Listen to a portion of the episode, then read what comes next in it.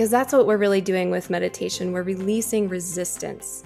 And you know that if you are in the midst of a dark moment of running, there's going to be pain in many different ways. What makes it worse is resisting that pain. That was Rebecca Doring, and this is episode 84 of the Inspired Souls podcast. Hi, I'm Carolyn, and I'm a road runner. And I'm Kim, and I'm a trail runner. Welcome to our podcast, where we bring the communities of trail and road running together and explore the parallels between running and life. Rebecca Doring is a 33 year old married runner who lives in Northwest Connecticut, about a mile away from the Appalachian Trail. She started her mindfulness practice in 2012 and since then has become a certified yoga instructor, a certified meditation teacher, and a personal development coach. She is also a podcaster, producing the Deep Rooted Bliss podcast. Rebecca describes herself as someone who has always been drawn to running, but also as someone who felt she was terrible at it and didn't believe she was a runner for a very long time. Rebecca discovered running during the pandemic, and just when she finally began to identify as a runner, she got COVID. In this episode, we talk about what it was that shifted her belief system and identity as a runner, how she mindfully returned to running post COVID, and some meditation tools that she suggests all runners use to enhance their running experience. Rebecca even gives us a special treat of a short guided meditation for runners later on in the show. Listeners of this episode will appreciate how clearly articulate and focused Rebecca is, as well as all the very practical tips she offers runners in ways that they can improve their running through meditation. We encourage you to slow down and enjoy this one. Hey, Rebecca, welcome to the Inspired Souls podcast. How are you doing this evening? I'm so good and really happy to be here. Carolyn and I are both really happy to have you here. You are um, one of the first of your kind on the podcast. We're excited to talk to you about all things running and meditation and mindfulness. Before we, we get into all of that, why don't you just give our listeners a little bit of background who you are, where you live, what you do? Sure. Yeah. So I I'm 33 and I'm married. My husband Chris and I live in Connecticut and we live in the northwest corner. So I live about a mile away from the Appalachian Trail, mm-hmm. which makes me very happy. We have a cat and we live in our dream home. It's a log cabin that is just so amazing. I love living where we do. I teach meditation and I'm a personal development coach. And I help people overcome daily stresses, overthinking, self doubt, all to allow them to dream bigger, welcome in their desires, live with more freedom, joy, and connection. Yes, please, to all of that. sounds wonderful. Thank you. you must get people saying that to you all the time. Like, I would like less self doubt. I would like more joy. I would like to be fulfilled. Like, how how how do you go about teaching this? Like, what led you to doing this kind of work? Uh, well, I mean, it was always uh, I always wanted to feel better myself. I always had a curiosity about how humans function. And uh, there was a lot of chronic illness, a lot of trauma in my family. Like my family had experienced that as a child. So I developed a like a lot of empathy early on. And I just wanted to I just wanted to make people feel better and I wanted to make myself feel better. And through that journey, it just continued to lead me to where I am now. Okay. Well, I mean, I've heard it put that our karma becomes our dharma or something. Have you ever heard that that saying? Like what we've been through really informs like what we go forth like especially the challenging things right? Things that we've struggled yes. with or gone through that have, were tough or challenging end up becoming our life's work or our purpose in in some way. So it sounds like that may be true for you. 100% yeah. So uh, this is a running podcast. Uh, maybe you can let us know. You know, we're always fascinated to hear people's backstories. How did you get into running? Yeah, it's really interesting because I was not a runner in high school. I was very far from it. I I did crew, so I, I was athletic, and I've always been a hiker. But running was something that I was not taught how to do, and we were just forced to run a mile in gym. It was a horrible experience. I was very, very slow, and I got shin splints immediately, and just thought that I was a terrible runner who was so slow, like embarrassingly slow. And I carried that with me. But something inside of me was always so curious what it felt like to be a runner. Not what it felt like to run as myself, where it hurt a lot and felt so slow and, and terrible. But I, I would see actual runners. And to me, it seemed like there was such a, a freedom and a connection and a, and a strength that they felt. And I wanted to know what that felt like. So I was always drawn to it throughout my life. And maybe about 10 years ago, I tried the Couch to 5K program, the app, and it was it was amazing. It made me realize that I needed to learn how to run. And it was the first time where I actually felt like I could run longer than, you know, a couple miles and could keep going. But I still identified as a terrible slow runner. It was like, oh wow, I just did this thing, but I'm still not a runner. So I just let it pass me by. And then the pandemic happened and I was feeling the need to move and there wasn't really anything else to do. So I decided to do the Couch to 5K program again. And I started out in my driveway, literally going back and forth to the mailbox and just easing into it. And then I started feeling good and started running more. And I heard a podcast where James Clear the author of Atomic Habits, was being interviewed. And he said something that changed everything for me. He was using an example of when you're developing a habit, not just to add in different behaviors, but to become the identity. So he used the example of running that if you're working on, you know, running a 5K or something, work on becoming a runner, not just practicing running. And in that moment, it made me realize that I I was never allowed myself to go there. I felt like it was a taboo thing. Like I could never be a runner. I would disgrace all other runners if I called myself a runner. That would be wow. like terrible. And it was kind of shocking because I could see that that was the thing that was holding me back from really going into this. And so then by hearing that and feeling that shock, then I allowed myself to maybe imagine like, oh, wait, what would maybe I'll become a runner. And so that so I did and it became a guide to me and I allowed myself to just act like a runner and put on my running shoes when I felt like it or when I didn't feel like it and then that enabled me to move through those barriers that always held me back. Mm-hmm. And I mean if you had told that person that I would be here right now talking to you both on this running podcast, she would have been like, "Oh no way." Mm-hmm. Well, I think this is going to resonate very deeply with a lot of people because I know people that have run for years and years and years and still don't identify as a runner, which is kind of what you were saying before. And I think that at the heart of that is you know, you can cite that mile in gym class and, oh, that was terrible and I'm not a runner. And this huge story that we fabricate around what happens that then follows us for the rest of our life until we intentionally change it right? And so I've also heard it put that it's not really what happens to you it's what we make what happens to us mean right? And so i love james clear i love atomic habits like we could nerd out on this all day but along the lines of that identity piece that he talks about because a lot of people might be thinking like but how? Like how did you kind of switch from i'm not a runner to i am a runner? And he talks about casting votes like a ma- like a, a little imaginary like ballot box and every time you go out for a run you cast a little tiny vote for the person that you want to become so it's like I just went out for a run. So, like, there's a little vote, and again, and again, and again. And at some point, there's so many ballots in the box that you mm, that. can't turn around and say you're not a runner anymore because there's just too much evidence. So, is that kind of like, I guess, talk to us about what maybe some other practical things you did to sort of change that story around your identity?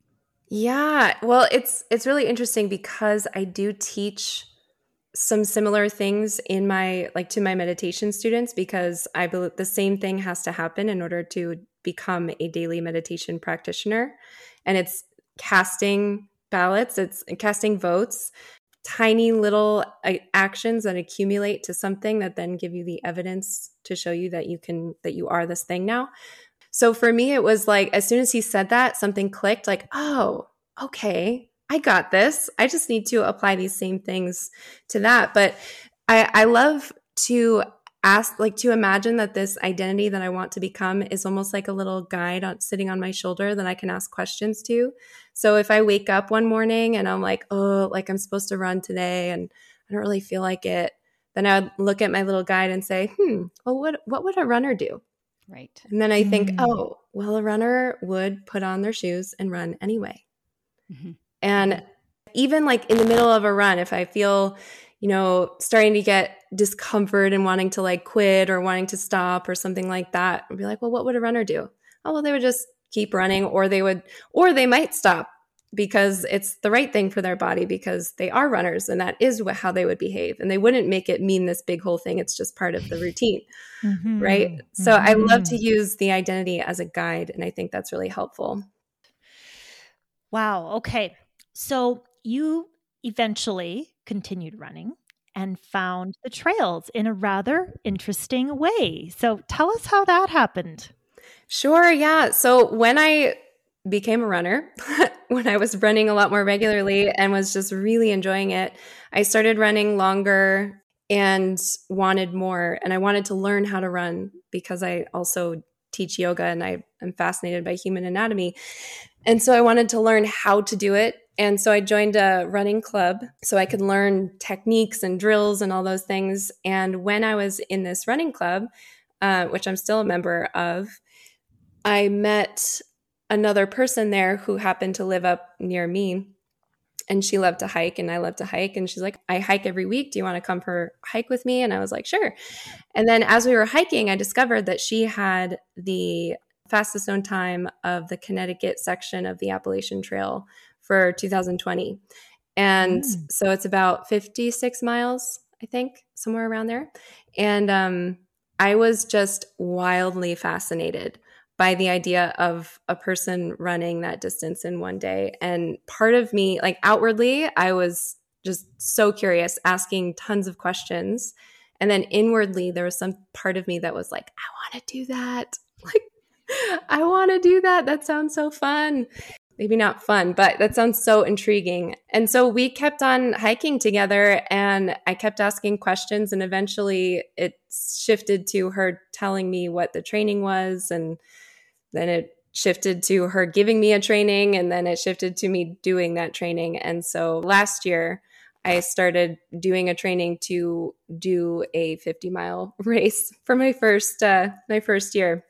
Which I didn't actually do, but I did a lot of the training. And I, the thing I loved about it so much was just that every long run I did, I felt better and was like, wait, if I could do that, what else is possible? Mm-hmm. I'm curious to find out. like, let's see.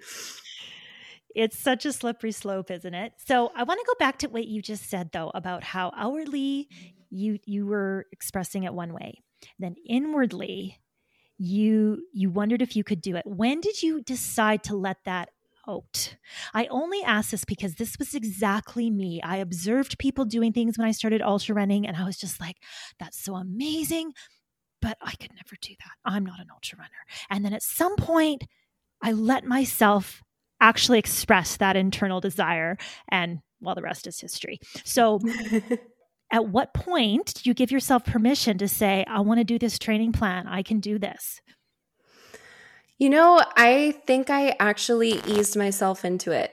I felt crazy to do it. I, I felt crazy. My my husband is very um, he's so supportive, but he's also very like risk reward oriented. So for him, he has my best interests at heart and stuff. So I was even like afraid, like I can't say it to him. He's going to say that's dangerous. like I can't talk about that. So I, I kind of just tried it on and was like, well, I like to hike and run and walk anyway. So let me just try doing this training. And inside, it was like, no, I'm working towards this training. But outside, it was, or working towards this race. But outside, I was really just telling people, yeah, I'm just doing this training. I, I kind of faked it. Incognito. yeah, yeah. I think probably my friend Nicole was the one who kept nudging me because she would always catch me saying phrases like, yeah, well, I'm too slow. And she's like, what? No, you're not slow why do you think that and she she helped me kind of undo a lot of those limiting beliefs that were holding me back and got me to the point that helped me believe that, wait, maybe I can do this too. Okay. So I know there's still a lot more to your story. So you said you did the 50K training plan. This was during COVID, you know, shutdown, but you never actually ran. Sorry, not the 50K, the 50 mile training plan. What happened? Yeah. So I was doing the training. I did a, a half marathon on a trail, and that was an amazing experience. Then I got COVID and my momentum and all the fitness that I built up just got pushed to a halt. And that was in late July, early August, something like that. And then when I recovered from that, it was like, yeah, well, I'm not going to get the 50 miler this year, and that's okay. And so I wanted to have another goal. So I had a, um, a backpacking weekend that I was going to do, an, a long distance backpacking weekend that I used to help me get back to my fitness. And I think having a lot of hiking and not as much running was really helpful in that recovery process. And then I started running again and I ended up attempting a 50K. Okay. Okay. Well, maybe we can pause on this point about returning to running post COVID because yeah, a lot of us are finding ourselves in, in this situation. And I'm a coach and I a lot of my clients are, are in this situation too. And so I'm wondering if you had any outside help or guidance from coaches, medical professionals, or what have you, or if this was like kind of an internally driven thing. Like you're very self aware, you're a meditation teacher, yoga. And so a lot of the answers to this kind of a thing are are within, right? Like when can I go back? And there's they're symptom driven, but how do we know what our symptoms are other than paying attention to them? And everybody's so different in their presentations, right? Right. Exactly. So so how did you go about returning to running post COVID? Yeah, I mean, it was for me it was a totally a, an internal thing. I feel like it's so different as with any disease. It's it's like you can call COVID fruit.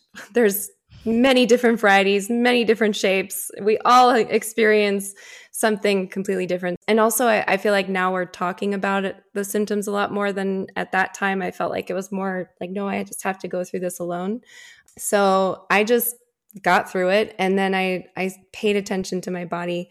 When I felt like I could actually walk a little bit, then I started just act, adding in some walking. And I really just listened to my body. I did not push myself. Like I'm very, very in touch with my body, the way it feels, the way it functions. I know when something feels off. I know the difference between discomfort and pain. I know the difference between the sign of my body telling me that, no, this is okay. You can handle this. This is a good thing for you. And no, this is a, this is a clear stop. You need to stop. And that's mm-hmm. actually a training that I developed that discernment through meditation and through yoga. And I, I think that those skills really helped me in easing into walking and then walking longer and then hiking and then running. So just just to put this in perspective again everybody's different everybody has post covid symptoms that are different some have no post covid symptoms right. Uh, everybody has a different training age when it comes to running but for you what kind of timeline are we talking here so you got covid in july of 2021 mm-hmm. right how many days, weeks after you got it did you feel ready to start moving again? Yeah, I mean, it's a bit of a blur. I'll say that. Mm-hmm. It seems like it was a gap in that year, but uh, I know that I had full blown symptoms until day 10. Day 10, I started to feel good enough to start moving around the house anyway. Um, maybe over the next two weeks, I worked my way up to walking regularly, like walking longer. And then we did our hiking backpacking trip in October. So I, I trained for the hiking and backpacking trip throughout the end of August and all through September. So I think by the end of August, I was able to hike again.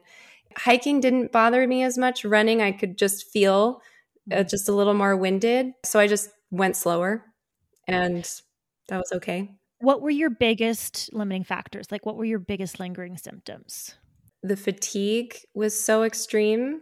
Just, I remember when I was getting winded going up one step and then thinking, like, I just ran a half marathon and now one step is taking everything out of me.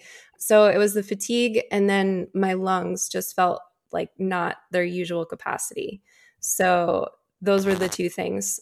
I think the lungs, like when the fatigue came back first, and then my lungs got their capacity back slower, but I would feel my lungs first, I think, if I can remember correctly. And I imagine Mhm. you probably have fairly good functioning lungs with all of the different breathing you probably do as part of Yes. a yogi and Yes, Yeah. yes. I do a lot of different breath work and yeah. that's actually something that was also part of my recovery and that was a way that I could feel how my lungs were just doing my breathing practices and when they started feeling normal it was like oh okay now I'm good. Mm. Ah, interesting.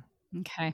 Well, I like this kind of symptom driven, symptom led kind of approach back for all the reasons that we've talked about. And it does sound like a reasonably typical thing, right? Like 10 days, two weeks, start getting back into it gently and then more aggressively as time goes on. Was there anything about your return to run process that surprised you? Like, were there any, like, so that's all kind of the timeline seems fairly standard and and maybe even a little bit predictable but was there anything else that surprised you I mean, honestly, I think I was surprised at how I could bounce back so quickly. I think with how terrible I felt, it felt in that moment that I was done for the year. But then I did bounce back enough to be able to hike a long distance and then run a race and that fall. So it was like, wow, this is this is pretty cool. It it kind of all felt meant to be in in a way. okay so for any of you type a runners that are listening rewind go back listen to what rebecca just said i mean i think the big fear that everybody has is oh my gosh i'm losing so much fitness right, Right. And, and that can happen in as little as a couple of days and certainly within a couple of weeks if a runner is really used to running on a regular basis we feel like we are getting unfit we're getting fat we're getting like all this stuff and Mhm, and what mhm. you're saying is like no no like sometimes that break is just like a forced rest and recovery and the body is incredibly adaptable and will bounce back if we sort of honor that phase right that r&r kind of phase Yeah. So true. And and I actually I think through diving into the world of of trail running through my friend Nicole, she's taught me that that like don't be afraid if you get an injury. You're probably going to get an injury if you're a runner. It's going to happen.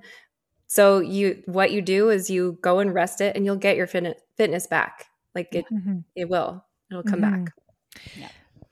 You know, like you just said, Carolyn, I think we have to emphasize here that Rebecca's not a medical professional. She's not telling everybody how they should return to running post COVID. This is simply her experience. And she had success with with just listening to her body and having ultra patience in the beginning um, not rushing the process similar to how you know we we should treat our bodies if we're verging on overtraining or we've had a hard training block. Continuing to push hard is only going to put you further in the hole. It's not going to help you move forward. Mm. And so um, you you kind of took what your body gave on said day and went with that. And um, yeah, I think that was really wise and it, it paid off for you from the sounds of it.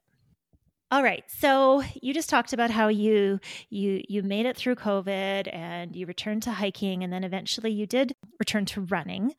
I want to just take a little bit of a curve and and circle back to you know your your profession which is your mindfulness meditation yoga practitioner. Let's talk about the similarities and the differences between running and meditation. So Mm. We we often say as runners running is my meditation right and Right. i know we've chatted before this podcast i know you have some thoughts and comments about when people say running is my meditation how might that ring true to you but how could you also see that you know maybe we need to look at it in a slightly different light Yeah. So I think it's really interesting because for me, living in a world of, I know a lot of meditators and yogis, and then I also now know a lot of runners and, and trail runners. And it seems almost like when immersed in, in each, they, they don't see that like a lot of my yogi and meditation friends, I say running, they're like, oh, good luck with that. Or I go and do my yoga stretches with my runners and they look at me and they go, Ooh, good luck with that. And it's so interesting to me because I see how they're both so related. And so with meditation, I feel like runners could meditate probably it could probably o- overcome a lot of the obstacles that beginner meditators face probably a lot easier just because you actually are training in a very similar way. And I just see a lot of similarities between the two. So when you say something like running is my meditation, there is some truth to that. Absolutely. But there's still is a difference. There's a difference in that meditation, seated meditation while you're not running, the basic, most uh, scientific way to see meditation is that it releases stress. Every single day, we are accumulating stress just from all the little things that we're doing. We don't even realize that it's stress because it doesn't necessarily feel stressful all of the time, but we are accumulating stress every single day. And so, your meditation practice is the process of releasing that stress, of decluttering the mind and the body. And so, where the stress lives is in the tissues of the body. And so, the difference when you're when you're running is you're not going into the relaxation response. Your body is not relaxing when you're running. Your body is staying in an energetic state. When you're sitting and meditating, your body is going into a relaxation response, which is so crucial and so healing for the tissues to restore, for the mind to release stress, for the body to recover. So I see it as it's immensely powerful to have both to mm. run in a mindful way, to enjoy your running more, to get more out of your experience, to also in, improve, you know, peak performance.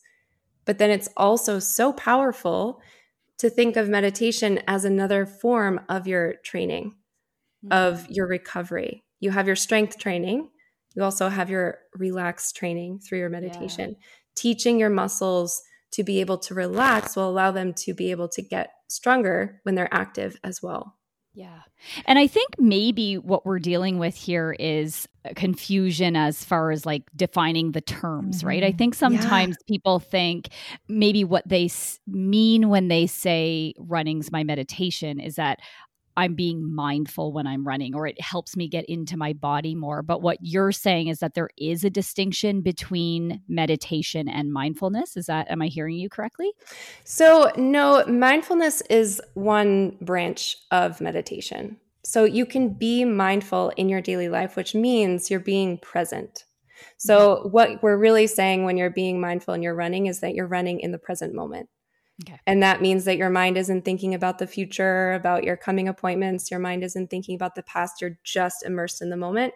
And when we're deeply in the present moment, you can get into that flow state, mm. which is probably that meditative experience that you're feeling when you're running, where you're just in the flow. And it's a magical place to be. And it's a healing place to be. And it's a beautiful place for the mind to be.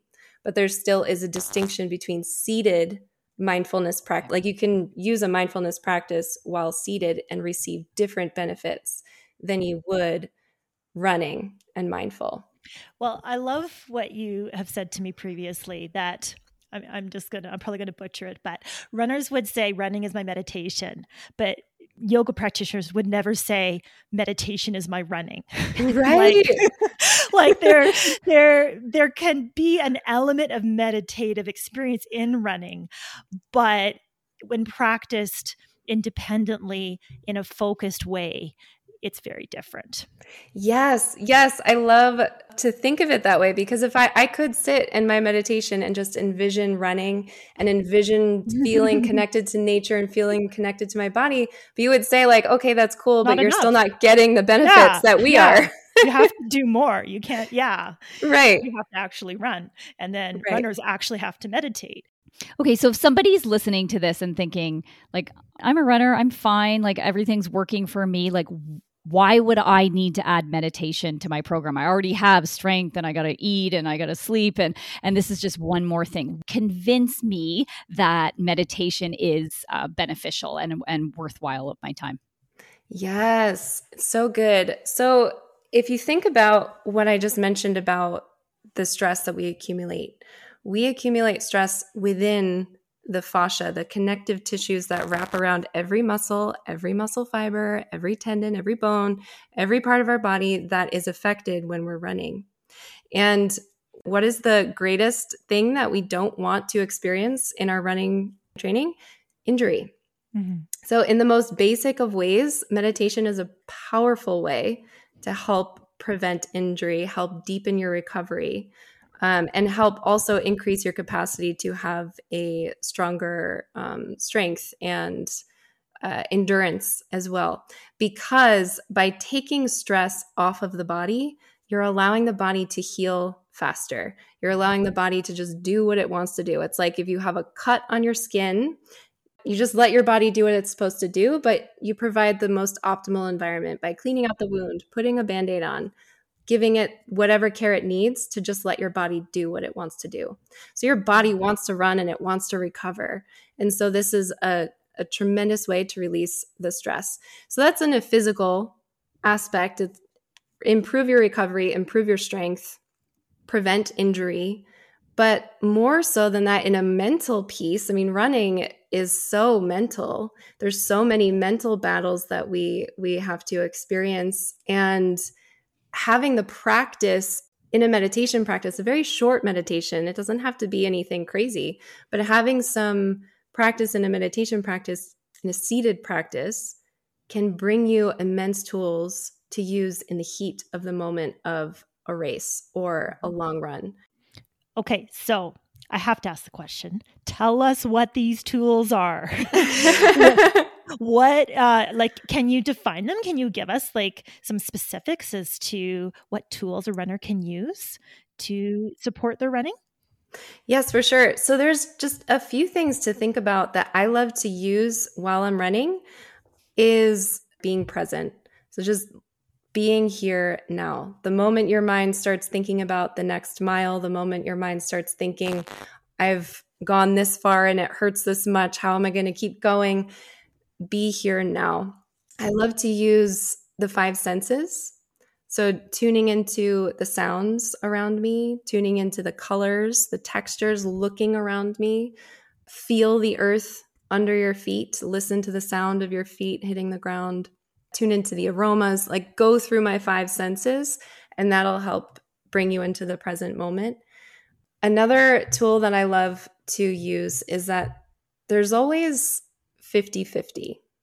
At any moment, there's always struggle, there's always win, there's negative and there's positive always happening right now. We tend to think that our, the end of our goal is going to be, you know, where all the glory is, but really, there's so many things that are good and challenging in this moment always. So, in the darkest of moments, I remember that that okay, here is all this struggle, but there's also something beautiful about this moment too. I just need to see it. That's another thing, but the third thing is to not run away from discomfort, and that's a big thing that meditation teaches is that when you feel a uncomfortable sensation in your body to use it as a tool to observe. So rather than being like ooh that that hurts let me try and think of something else be oh that's a sensation let me observe it. Let me breathe into it let me feel it yes. let me even let it expand a little bit. Mm-hmm. i like to see everything as energy that okay what's the energy of this discomfort? Or okay, what's the energy of this fatigue or this strength coursing through my body? I like to imagine, I'm a very visual person. So if anyone is visual that's listening, I like to almost imagine that the strength in my body is like one color that I can visualize and feel. And the the last piece that I'll offer while running is to relax into the energy and let the energy run for you. And this is a really simple yet somewhat complex thing to to wrap your head around. But when you're really tense and you're muscling through, I remind myself, okay, relax into it and let the energy do the running for me for a moment. And it almost feels like I'm just sitting in my body and my body's just going.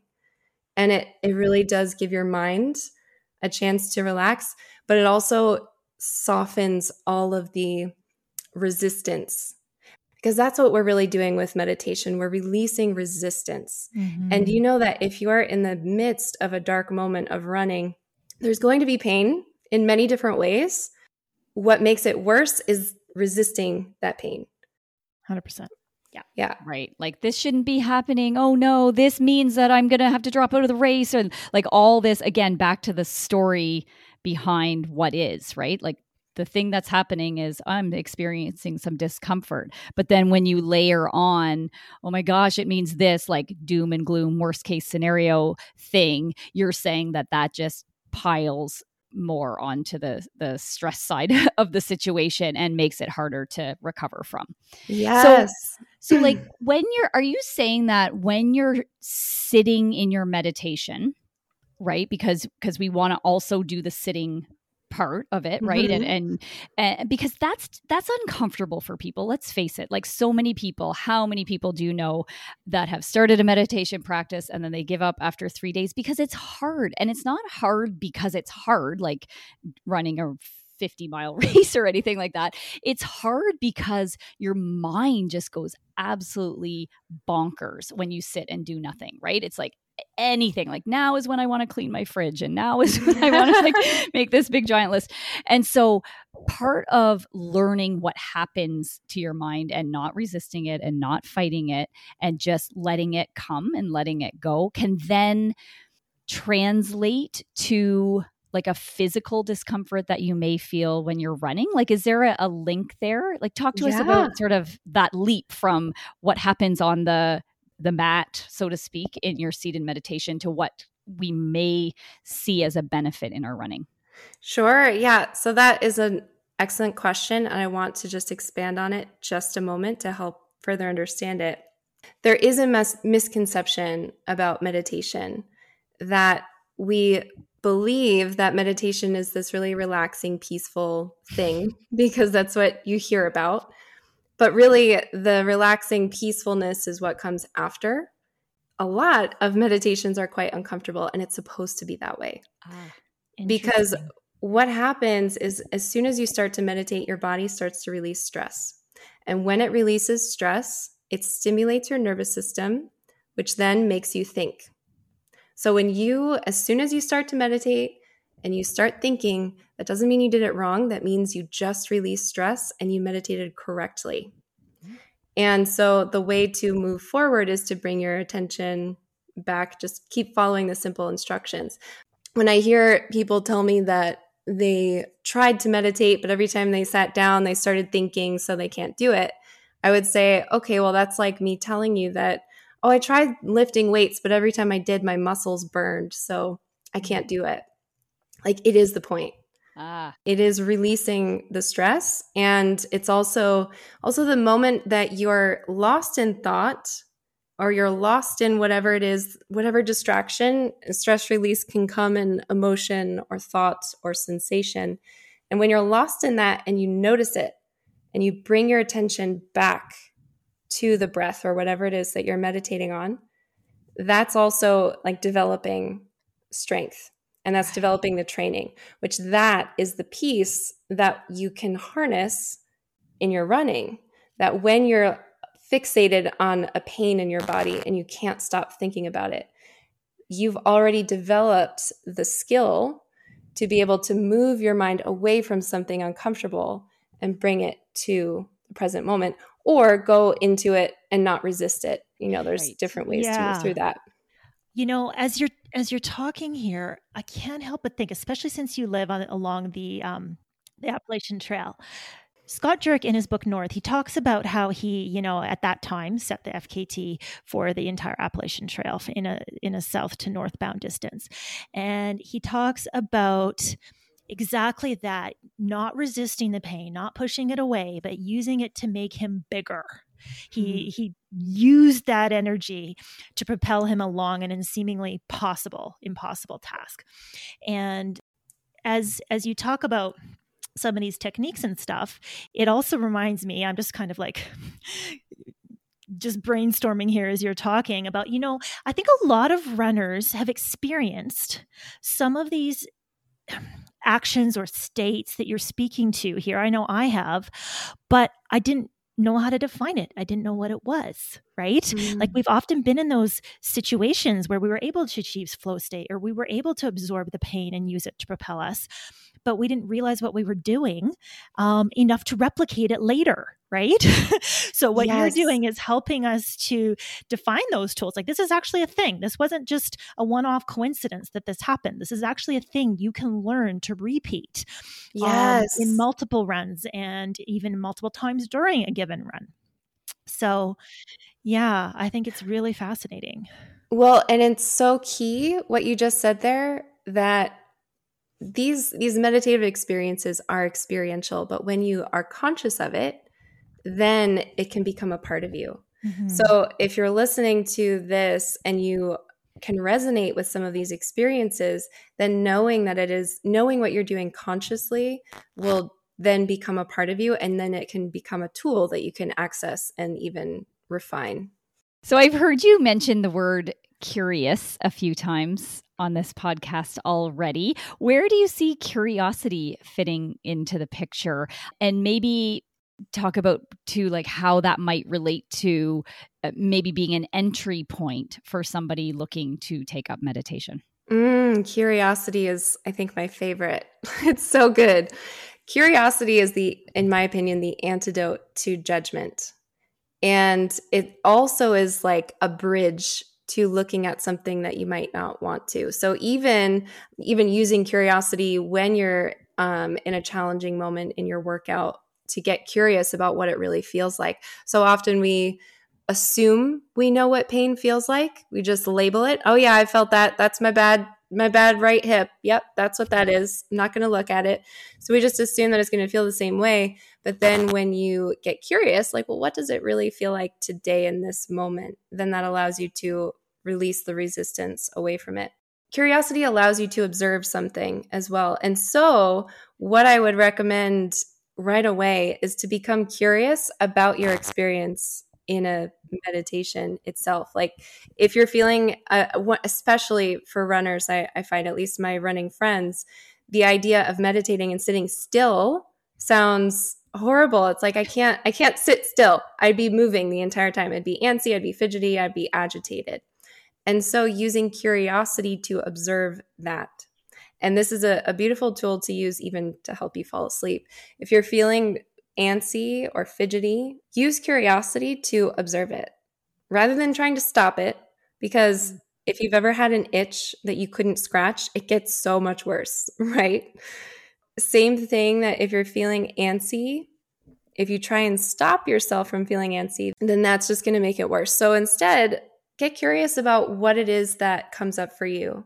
Just sit in a mm-hmm. meditation. I'm going to guide you through one in a little bit, but just get curious about whatever's there and let the curiosity allow yourself to feel whatever it is that's there rather than, okay, it should look like this, it should look like that, it should, like, no, there's nothing like that. You're just going to release stress from your body, and that may mean different things.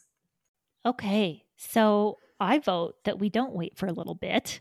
I vote that you lead us in a little running meditation right now. Do you think that would work? Could we do that on the show? I think so. Okay. so, how do you envision this, Rebecca? Is this something a runner c- could do during running? Is this some is this a meditation like you're going to show us something that they should do sitting down or both? Yeah, so I'm going to guide you through something seated However, you can also apply it to running. So if anyone's listening to this and you're actually running, see what it's like to just try it on that way. And that could be a great way to use curiosity to just try it on. You're just trying mm. on a coat. Like let's just see what this is like.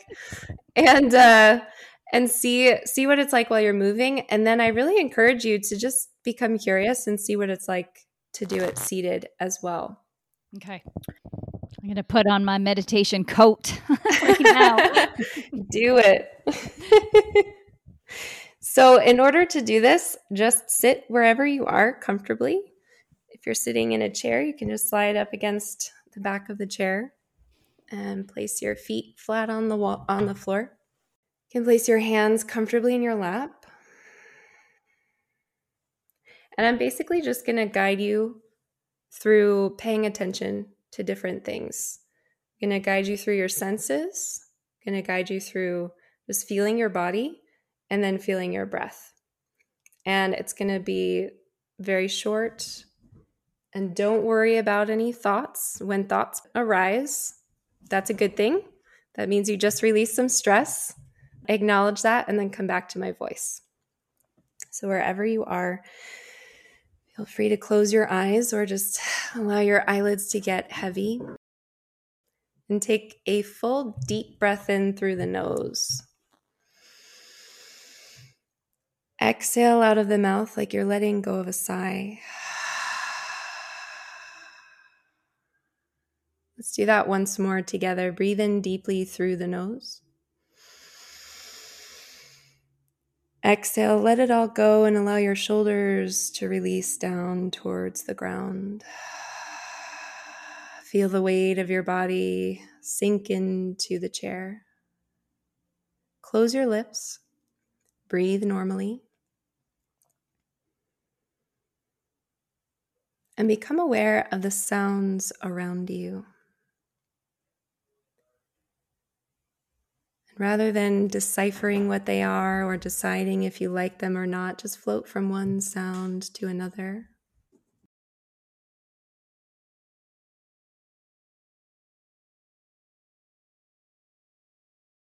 Bring your attention to closer sounds, sounds just around you.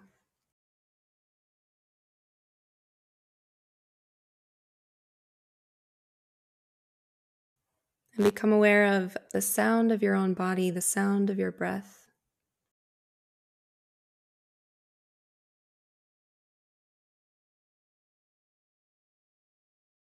Become aware of the feeling of the chair underneath your body, the feeling underneath your thighs, the point of contact, under your hips, behind your spine.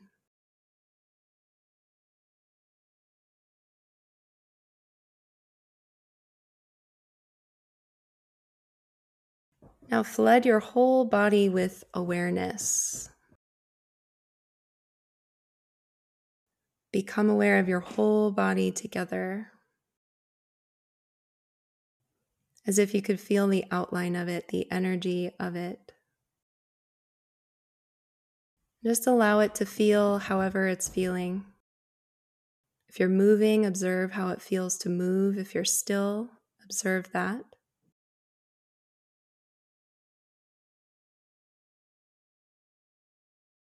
Now let's curiously zero in on different areas of the body. Bring your focus to your feet and just feel your feet. And as you do, feel the muscles of your feet relaxing, softening.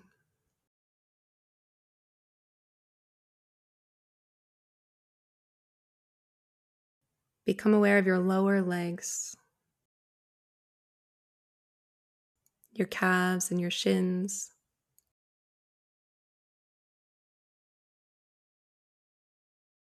Become aware of your thighs.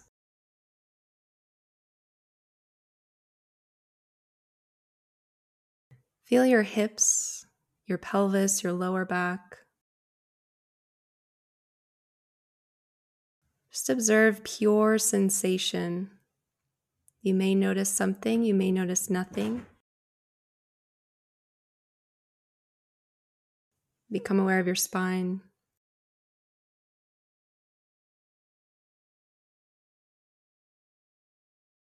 Feel the four walls of your abdomen the front wall, the side walls, the back wall.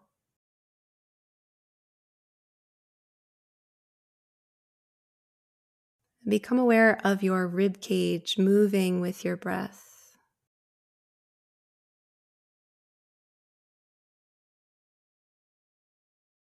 Observe the feeling of your arms, your hands, your shoulders.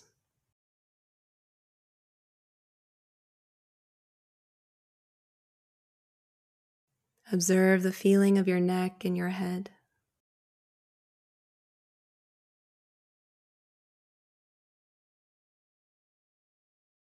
Now expand your awareness to feel your whole body together, just allowing whatever sensation is there to be there, curiously exploring it.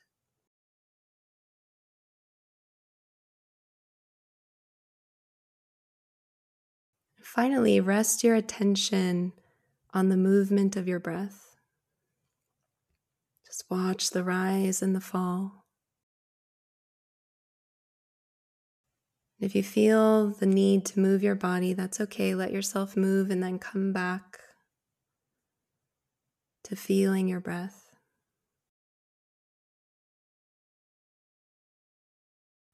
If your mind wanders, notice that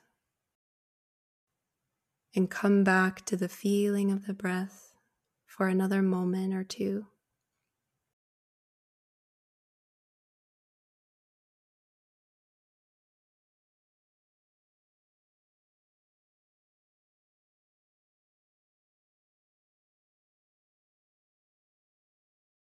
Gently, gently allow your focus to release. And feel free to move your body any area that got a little stiff. Wiggle the fingers, the toes, and blink the eyes open if they are closed. And as you blink your eyes open, just look around you and notice the colors, the textures, the light and the shadows staying in a little bit of presence, taking in your surroundings.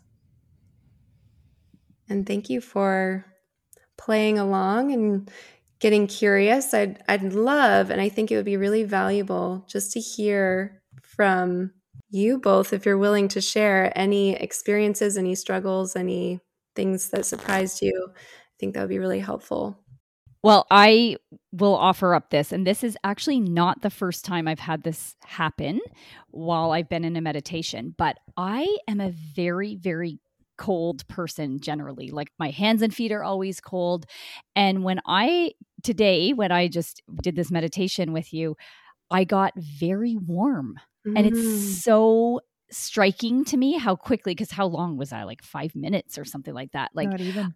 Mm-hmm. I don't mm-hmm. know if if maybe you have a physiological explanation or if you've ever uh, had that feedback before from from other people but I, I have to think that there's something about the relaxation that allows the blood vessels to dilate and uh, mm-hmm. uh, the blood to flow a little bit easier like what are your thoughts on that have you heard that feedback before yeah for sure um it i mean it depends on the person some some people will get cooler with relaxation, but especially with just five minutes, it would be more likely that you would warm up a little bit and then over time you might get cold. But yeah, through for you, that's a sign that you just entered into some relaxation. And I think that's a really good point to make that we didn't even meditate for five minutes and you yeah. were able to bring your body into a relaxation. Like a parasympathetic and that is the point. state, right? Yeah. Yeah. Yeah. Yeah. Yeah, like you said, even five minutes. What I observed was more, not observed, but what it was interesting to me. I've, I haven't done a lot of meditating, I admit. I do a lot of breath work, but it's like like cross stitching. It's like there's a formula that you follow where it's like in, hold, out. But true meditation, I haven't done a lot of it. But I usually hear what you did, like focus on one part of your body and relax it, and then the next part of your body and relax it. What I've never done before is focus on feeling all of my body at the same time. Yeah. And I loved how you use the visual of the outline of your body and the energy. That's, I was like, wow, how, can I actually feel all of my body at the same time? Mm. that was mm. wild. I was like, oh, this is new. So thank you for that. And that is a, a beautiful thing to do while running as well. Like yes, that would be a fun thing that. to try. Yeah Absolutely. Yeah. Mm-hmm. Okay, well, that was really interesting. So, thank you for that. And anybody listening, make sure you bookmark. You know, maybe we'll put it in the show notes where this meditation was in the recording so that you can go back and listen to it again in different ways, um, in different states. Um, maybe experiment how you feel doing it when you're relaxed versus when you're stressed out, before a run versus after a run um, yes. and see how your running might change or your feelings might change. So, let's just, you know, as we start to wrap up the podcast, um, take us back a little bit to your own running journey. So, you know, what does running mean to you at this point in your life? And how has running potentially helped you discover, you know, maybe more about your own self? Yeah. Oh my gosh. Running has been a beautiful new tool for me to get curious about myself and my life. And I feel like every long run, I discover something new about the world. It teaches me that we are so capable of so much more than we ever dare to dream. And mm. that's just my experience. I if I could go back to my high school self who was sitting frustrated with shin splints and embarrassed telling her that one day she would run a 40K, she would be like, What? so it's just, I feel so inspired in other areas of my life in that way as well. Just that, wait a second, if I could do that, what else can I do? Mm-hmm. And how mm-hmm. else can I push myself? And what else might be possible for me that I never even thought of and I never dared to imagine? Yeah, so much yes to that. Um, just kind of on the on the topic of what have you discovered about yourself? So that's through running. What's maybe the biggest thing that you've discovered about yourself through meditation? Mm, good question. Ooh, I don't know if anyone's ever asked me that. I love this. well, there's a quote by Pema Chodron Meditation practice isn't about trying to throw ourselves away and become something better. It's about befriending who we are already. Mm. And meditation was that for me. It was, I was very much not my own friend at all. I would beat myself up towards my goals and do the opposite, very disconnected. And so meditation was the thing that taught me that I don't need to throw myself away and become something better. And rather, everything we're capable of exists inside. It's not out there. It's just a matter of befriending ourselves and turning inward. Mm-hmm. I'm I'm really hearing um like does the word acceptance ring mm. true for 100%. you like so back to that resistance like we're always fighting and fighting and that actually makes a lot of things worse right but when we fight against ourselves and oh I wish I was more like this and less like that and um is that a form of resistance too and really meditate through meditation you learn like to accept that no, this is who I am and embrace that part of you. And then that resistance can fall away. 100%. Yeah. It's through accepting, and then acceptance allows us to allow ourselves to be who we are and as we are, and can lead to compassion. And then through that, we can release the things that we thought we were that we really aren't. And probably we're just a product of our stress. And we are so much, so much more underneath. You know, I'm hearing all these words about acceptance and release. And then I'm hearing, I heard you say something about, I want to discover what I can push myself to do. And I'm not criticizing that phrase, but I like, and I think you're saying this, I've really started to try to think about energy as either pushing energy or pulling energy. Pushing energy never gets you as far. If you're pulled towards something, the, the amount of energy needed to accomplish that goal is significantly less.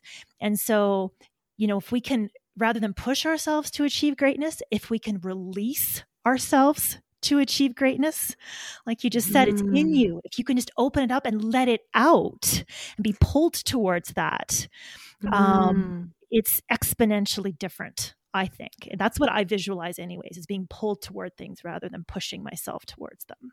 Yes, I love that. I love that so much. Mm. And it's interesting because when you discern that, it it makes brings some clarity to me as well that I think when I say push myself, it there is a pulling and it's a pulling mm. through discomfort. Yeah. Yeah. yeah. Because I think before uh, discomfort can feel like a roadblock that like, oh, this is too hard. but actually when it's a when it's a pulling you can move through that roadblock rather than be stopped by it mm-hmm. Well, I, eh, you know, we we got a little taste of that five minute taste of of your voice and your style in terms of of meditation. But I know that there's lots of excellent resources over on your own podcast called Deep Rooted Bliss. Do you want to tell us a little bit more about your podcast, what you love about podcasting, where we can all find it, and um, just some of some of what you've got going on over there? Sure. Yeah, I I love podcasting. Podcasting has become just another vessel for me to pour what I learn into. Really, I'm a person who loves to learn. I'm an eternal student and running is a tool that I can learn. Meditation is a tool I can learn and I share stories, learnings, teachings, tips, tools, meditations, all the things on my podcast. Basically, if I learn something on a long run, I will share it on my podcast as well. Well, I think that's something that every runner should add to their playlist. If um, if there's anything I listen to while running, it's podcasts. and Me too.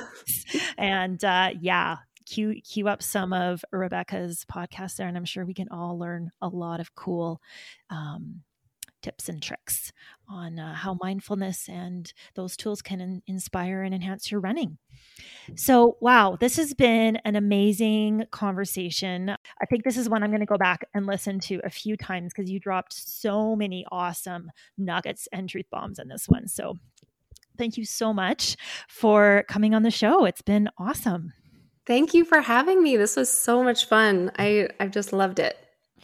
So, if runners or any listener, runner or not, um, wanted to connect with you more, um, where can we find you? Can find me on Instagram at Rebecca Doring Meditation. Can find my podcast, the Deep Rooted Bliss podcast, and I also have a. If you want a longer uh, meditation, you can go to www.deeprootedbliss.com forward slash meditate.